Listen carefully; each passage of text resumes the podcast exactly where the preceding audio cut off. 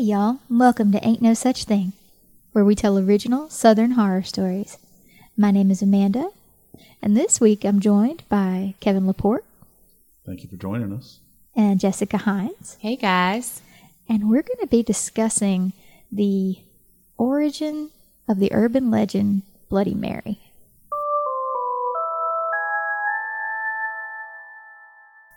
So, Jess, tell us a little bit about that legend.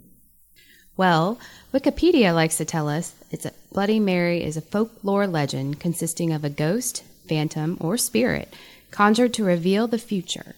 She is said to appear in a mirror when her name is chanted repeatedly.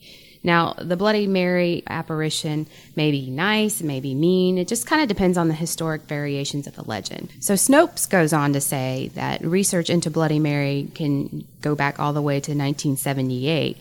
But honestly, you know, the, the trace of the origins can come from centuries earlier. Well, it at least goes back to the 1970s. I remember Bloody Mary stories as a kid when, uh, and that's when I was a kid in the 1970s and early 1980s, where I grew up. We not only talked about Bloody Mary and these types of rituals, but also a similar type of creature called Bloody Bones. Some in the same way, sort of the same consequences, but not necessarily strictly female uh, but definitely stranger than Bloody Mary. Maybe we'll tackle Bloody Bones one day. Have you guys ever attempted the Bloody Mary ritual? I was too afraid. Um, I remember being uh, at my babysitter's, and I don't know, I might have been 10 years old or so, but um, somebody dared me to go in the bathroom. We were in the basement, and he's like, you know, you have to turn off the lights and shut the door. And uh, I went to do it, and then I chickened out. what about you, Amanda? Oh, I went to Catholic school. You know I did it. I remember I was in the second grade, and some of the uh, the older girls they were teasing the younger set, like second, third graders, saying, "Oh, you won't go do the Bloody Mary ritual or anything like that. You won't go in the the bathroom and do that." And of course, we decided, well, we're brave. We're going to go do that. And so we went into the the girls' restroom and they were just giving us so much grief. We shut the lights off. We had to turn our back to the mirror and chant, Bloody Mary, Bloody Mary. I'm going to call her right here, y'all. But uh, we got We- the last laugh on that. We do not record this podcast in a bathroom. With the lights off. Well, not this week, anyway. just to just to be fully informed, while I was sitting here at the table and other people were away, I'm looking at the the reflective surface and chanting it. So you know, if if something happens to us in this podcast, it was me. I did it. I called Candyman too. All But- her fault. But we get to the uh, the climax of the ritual. It's so dense and scary because it's dark in the bathroom, and someone uh, left and locked the door, and so there were a lot of screams and. it Who was- left and locked the door? I won't say it was me, but it was me. So you were the bad guy in this scenario. I was Mary. Was anybody injured? Was there actually a vision of Bloody Mary? Oh no. no? No No. real manifestation in the scenario. we got you know a bunch of skeptics doing this. It's it's so fun to do though, then because the anticipation and the energy in the room when you do that sort of thing, it's so fun. You get an adrenaline boost from it. And that's the really interesting thing when you look into the Bloody Mary myth is that it's basically amateur sorcerers from suburban neighborhoods, from middle class bedrooms, trying to summon a demon or a ghost or a dead witch or however you want to term it. There's so many different variations on the story that they could be summoning anything, but when what it boils down to is spell casting. Specifically, a type of summoning magic called evocation. What? Evocation. E V O C A T I O N. And I don't just pull that from playing Dungeons and Dragons. That's a, a Yeah, real term used in magic related totally to summoning supernatural creatures, spirits, demons, ghosts, etc. And it's as as legitimate as any other type of su- supernatural, superstitious uh, activities, seances, palm reading, tarot reading, all those sorts of things. Well, Kevin, how can I make evocation work for me on a regular basis? Well, I'll try to tell you, even though you've participated, if you participated in a Bloody Mary ritual, then you have participated in evocation. But it didn't work for me. It was just the practical locking a door that made Well, the. Uh, there are the a couple of things so to consider there. One, is magic real? And two, if it is real, did you do it right? Harry Potter fan here? Yes, it is. No, waving a wand is not enough. Let me give you the three necessary components of a spell. Okay, pulled this from a number of sources, uh, and one of those was Dungeons and Dragons, but also in terms of people that believe in practicing magic. Things you have to have are a material or a magical focus. So, you know, wing of a bat, eye of a newt, Mirror or- on the wall. a mirror on the wall is a magical focus. Materials are your ingredients and potions, things like that. You have to have a verbal component, which is your chanting, your spell, your abracadabra, those sorts of things. You have to have a somatic component, so waving a wand, with the wand being the magical focus, with any sort of gestural uh, types of waving of the hands. Uh, Doctor Strange from the Marvel Universe uses a lot of gestural somatics to cast spells. So if we break down the evocation ritual that is the Bloody Mary myth, your magical focus is a mirror. Your verbal aspect of the spell is the chant, Bloody Mary, Bloody Mary. Some of them include other really bizarre statements. Bloody Mary, I killed your baby, which is just horrible. What are you threatening Bloody Mary? Why? And did you, did you really kill a baby? Because that's false magic. I need to know that story. But what in hell are you trying to do? What result do you hope to achieve in doing that? In to summon? Bloody Mary. But she's gonna kill your ass. Maybe. There are actually lots of things that she's supposed to do, and we'll talk about that. Oh, okay. The somatic aspect of the Bloody Mary ritual varies widely depending on the type of spell that it's trying to cast, the type of Bloody Mary aspect that you're trying to conjure. It could be turning in circles. You mentioned when you did it, you faced away from the mirror and did the chant. Some people look at the mirror but not at themselves in the mirror, Are they focused through their reflection. They turn in circles in a particular direction, clockwise, counterclockwise. So there are those three components to any spell, and they're all there for the Bloody Mary evocation. And let's talk a little bit about the long history of using mirrors and crystal balls and reflective surfaces, even pools of water in magic and in summoning supernatural entities. There's a name for that particular type of magic using mirrors and crystal balls and reflective surfaces. It's called catoptromancy. Uh, That's one of them twenty-five cent words.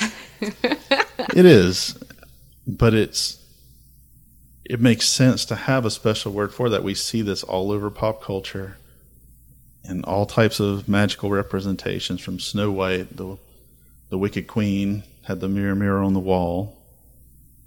Uh, we see it in all types of stories like that. We'll talk a little bit about, about some more of those before we finish up today. But in the Bloody Mary myth, the mirror is our summoning tool. It's interesting, you know, with mirrors. I've read into stuff, and people thought a mirror could be a portal between our world and the spirit world. The past history, I know I read that people would cover mirrors in a home when a death occurred, at least until the burial, just because they were worried that the ghost of that person would end up in the mirror and be trapped. And the irony is that in the Bloody Mary ritual, they're trying to get that evil creature to come through the portal. It's the same principle. In those funeral types of rituals, they're trying to block the evil spirits. And this one, we're like, hey, come on in and murder us all. Let's talk a little bit about what happens or what's alleged to happen when Bloody Mary does manifest, when they do succeed at the ritual, when they have the right mirror, when they have the right chant, when they do the somatics the right way, when they turn in the right direction, gesture at the mirror just the right way, and Bloody Mary actually appears. Of course, the most prominent feature when Bloody Mary appears is blood from her forehead or from her mouth, sometimes from a slashed throat, most commonly. We'll talk about why this poor evil creature is bleeding all the time when we look at the origins of this story. But when she appears, obviously bleeding, traumatic injuries, it's horrifying, it's scary.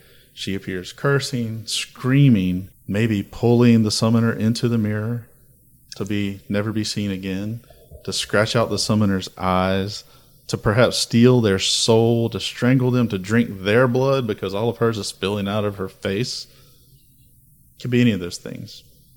I read something about if you say "He- Hail Mary seven times, or maybe it was 13 times. It's always the times. Not That's- Hail Mary, H A I L, but H E L L is what you're saying. Yes. I'm Hail sorry. Mary. Sorry, that's a southern accent. Oh, I've never heard that one before. But, uh, the, Satan appears. Oh, Jesus. Yeah. Not just the Bloody Mary. Just saying. That's a worst case scenario. hey y'all. no, the one that uh, when when I performed the ritual, we we said she'd she'd scratch your eyes out, and that she held knives that didn't have handles, so her hands were bleeding. Uh, that's one rough bitch. This one, That's just me on a bad day, y'all. Hey, go. But that brings up an interesting point about the spell casting aspect. If this has been going on for centuries, if different people, mostly young girls, have been trying this spell for centuries, why has no one informed them? Why has no mage, arcane master, sorceress, local witch, just mean woman informed them that they need a protection aspect to the spell so that when the witch, the demon, the Satan. haunt, Satan, that is Bloody Mary appears, that she can't hurt them. A simple circle of protection. I mean, we get this in Constantine movies from DC Comics, but apparently it's a real thing in people who practice magic and Wicca and so forth. Just a circle of salt or chalk, perhaps with candles at the polar points of the circle, will keep them out and you protected. But no, instead they summon Bloody Mary. She can scratch their eyes out, drink their blood, steal their soul, pull them to hell, and they're like, "Okay, this is fun." They need to be playing more D and D, and then they know better. They really should know better. As you dig into the Bloody Mary stories, the rituals, the different ways that the rituals are performed, and the different manifestations, the anecdotes about what happens when Bloody Mary appears, you quickly realize that there are all different versions of what shows up in that mirror for the people that end up seeing Bloody Mary. And you wonder, who the hell is Bloody Mary? Where does this person come from? Why is she so angry? And who was cursed to begin with? And there's no single answer. The answers are all over the place from all over the world, from all over the world of supernatural interest.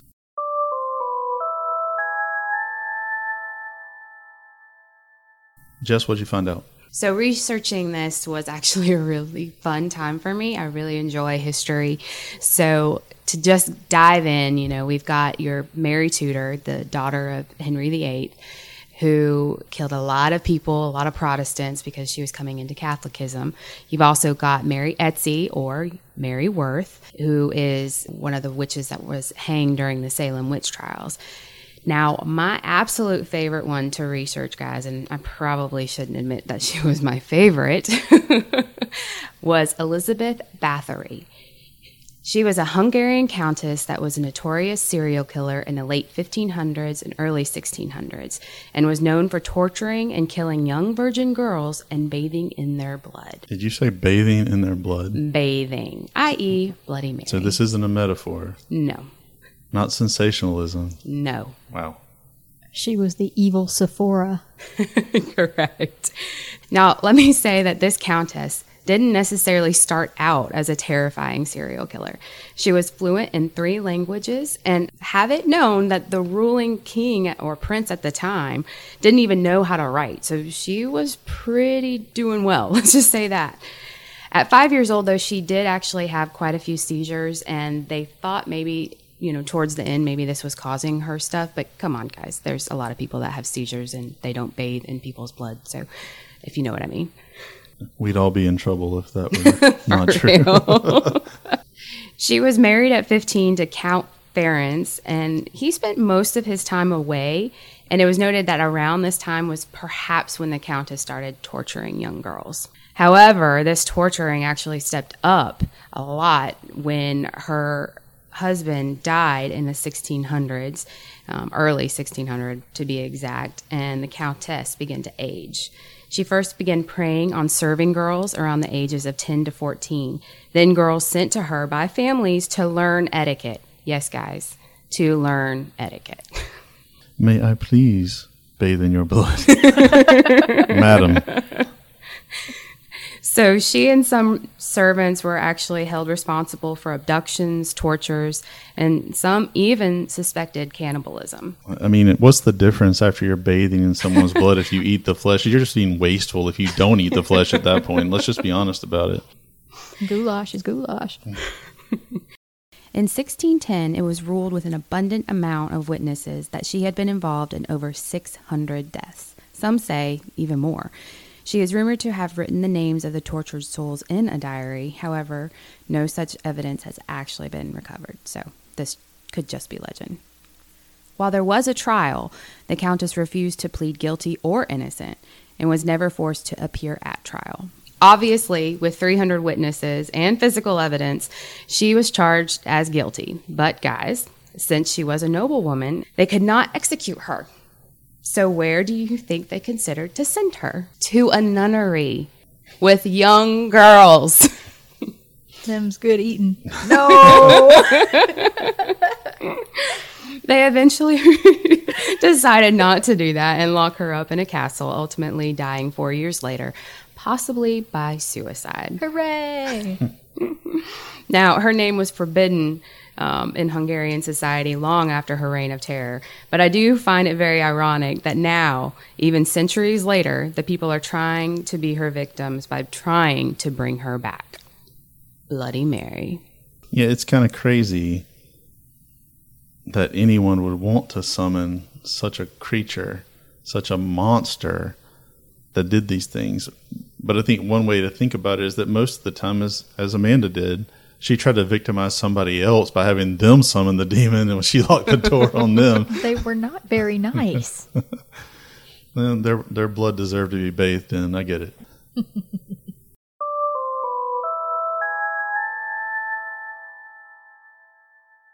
Well, the the ritual of summoning, it's sort of a rite of passage among young girls, and it's it's not just here, because there are other variations on the Bloody Mary legend, and um, one that I looked over as I was doing a little research is from Japan, and that is the urban legend of Hanako-san.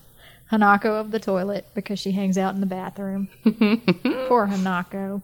Although I spent a lot of time in the bathroom growing up. I mean, come on, everybody does. It's a girl thing. it is. especially you know little prepubescent girls that are It's a hangout. yeah. Hanako san haunts the third floor and third stall of elementary school bathrooms in Japan. And the ritual goes: you go into the bathroom and you walk to the third stall from the end.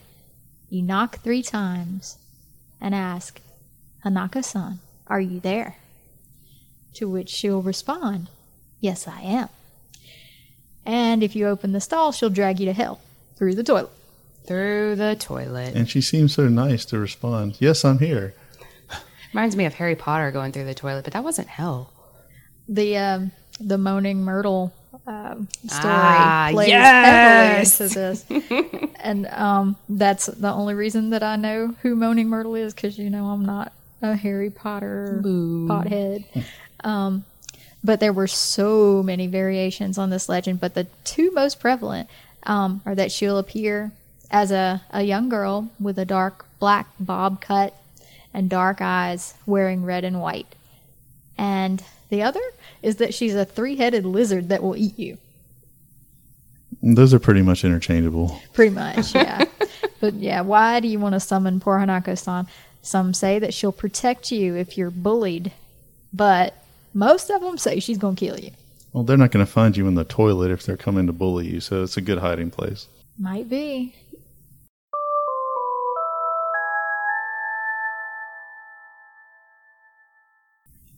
Yeah, it's really fascinating how this story crosses cultures, crosses decades, even centuries. between girls of that age from 12 to 15, maybe a little younger, maybe a little older. And it's really interesting to look at the forms that Bloody Mary is supposed to take and the various origins that are attributed to, to Bloody Mary. It's always someone who's been victimized, specifically a woman who's been victimized. And we saw this when we were looking at the crybaby bridge myth last week. It's someone who was wrongly accused as a witch, who was murdered or raped, or who, God forbid, birthed an illegitimate child. Those are the common themes in the Bloody Mary origin stories. It's always a woman who's seeking revenge because she was wronged in some way by society. And it's often used as a, a form of, of hazing. Like in my school, those the, the bigger girls, they were trying to prey upon the smaller girls and make them scared and embarrass them. We you know, we got got them in the end that time.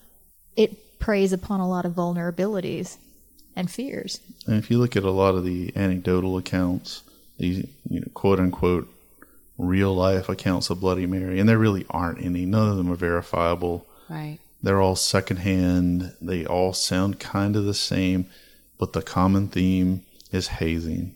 It's a new girl to town that the girls that have lived there forever don't like. They're going to scare her, make her go away. She ends up with scars on her arms that she didn't have before, or a scar on her forehead she didn't have before. Or it's, you know, in the Japanese myth, it's very similar in terms of the hazing. Yeah, it's supposed to leave them with trauma. And and I suppose that some of them would be really frightened because there are real life phenomena that do play into the scare that you can get from the Bloody Mary ritual. And uh, one that I read up on was strange face illusion. And in that, if you look into a mirror long enough in a dim light, you start to see a stranger's face. Uh, it's true, I've done this before, and it's really freaky. But um, that can be pretty disconcerting and scary. And you can relate that back to many sorts of sensory and physiological phenomena from eye fatigue to nerve fatigue to uh, a fading effect that I read about in researching this, in which the point that you're looking at in the dark, if it's the only light, it may disappear if you look at it long enough. So portions of the face that you're seeing in the mirror, which is your face, may disappear and cause you to see something that's only partial that makes it look spectral or ghostly. And that can be terrifying when your senses start to betray you. It feels like something else is happening. Your brain tries to fill in that gap of irrationality and it does so because you're already predisposed to think that this bleeding, crazed woman is going to come out of the mirror and drag you inside, never to be seen again. You're amped up. And that's what you're going to see if you're freaked out and your senses are going nuts on you. And we mentioned this before, but the Bloody Mary stories certainly aren't the only ones where a mirror is the pivotal piece to the scare. Take one of our favorite movies, Clive Barker's 1992 masterpiece. Thank you, Tony Todd. Candyman, where you have to look in a mirror and say Candyman's name and he will appear. Still, probably my favorite horror movie. And he's not Bloody Mary, people. When he comes, he arrives in full 3D form, hook on stump, ready to make you his victim. Be my victim.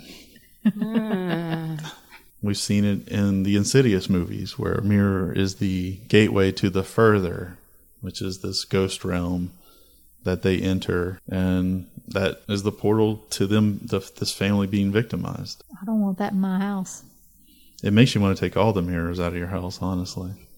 I'm a little freaked out right now. I'm just going to keep my phone and feel lucky. I'm just going to keep using that iPhone camera. There was even an episode of The X Files that featured the Bloody Mary ritual. It was the episode called Syzygy. Syzygy is a word that means alignment of the planets. Didn't you say Ryan Reynolds was in that one? Ryan Reynolds was in this movie as a teenager. It's really, you know, a lot of people got their starts in X Files episodes back in the 90s, and Ryan Reynolds was one. He was in that episode, and there was a Bloody Mary ritual in which the mirror exploded and the glass killed the girl that the bullying girls had locked in the bathroom to summon Bloody Mary. Oh no. Yeah, I don't think Bloody Mary actually showed up. Maybe that wasn't in the budget, but, but there was enough for a shattering glass sound effect and then a scream off camera. So those are just a few. Compared to Crybaby Bridge, Bloody Mary shows up in a lot of movies and TV. Certainly, the 1998 movie Urban Legend had to have a Bloody Mary story. It wouldn't even qualify as an urban legend movie. And then you can go back to things like Snow White and even fantasy. Lord of the Rings, The Mirror of Galadriel was certainly a portal that brought its own horrors. Mm-hmm. Well, so while it might be true that Bloody Mary is the big bad mama of urban legends, I'm going to go on record saying there ain't no such thing. Too many, it didn't happen, or I just got freaked out. So don't believe it. How do you guys feel after doing all that research? Culturally, it's fascinating that something would reach so far through so many different populations across the entire planet. And I think what we were talking about definitely represented some of the reasons that it goes so far, gets into so many heads, into so many teenage girls' bedrooms and bathrooms. But in the end of the day, I don't believe in any of these things. this is one of them as well. Doesn't make it any less, less interesting, doesn't make it any less fun to talk about or tell stories about. We want to be scared. Guys, I just am glad that I didn't live in the 1500s in Hungarian society.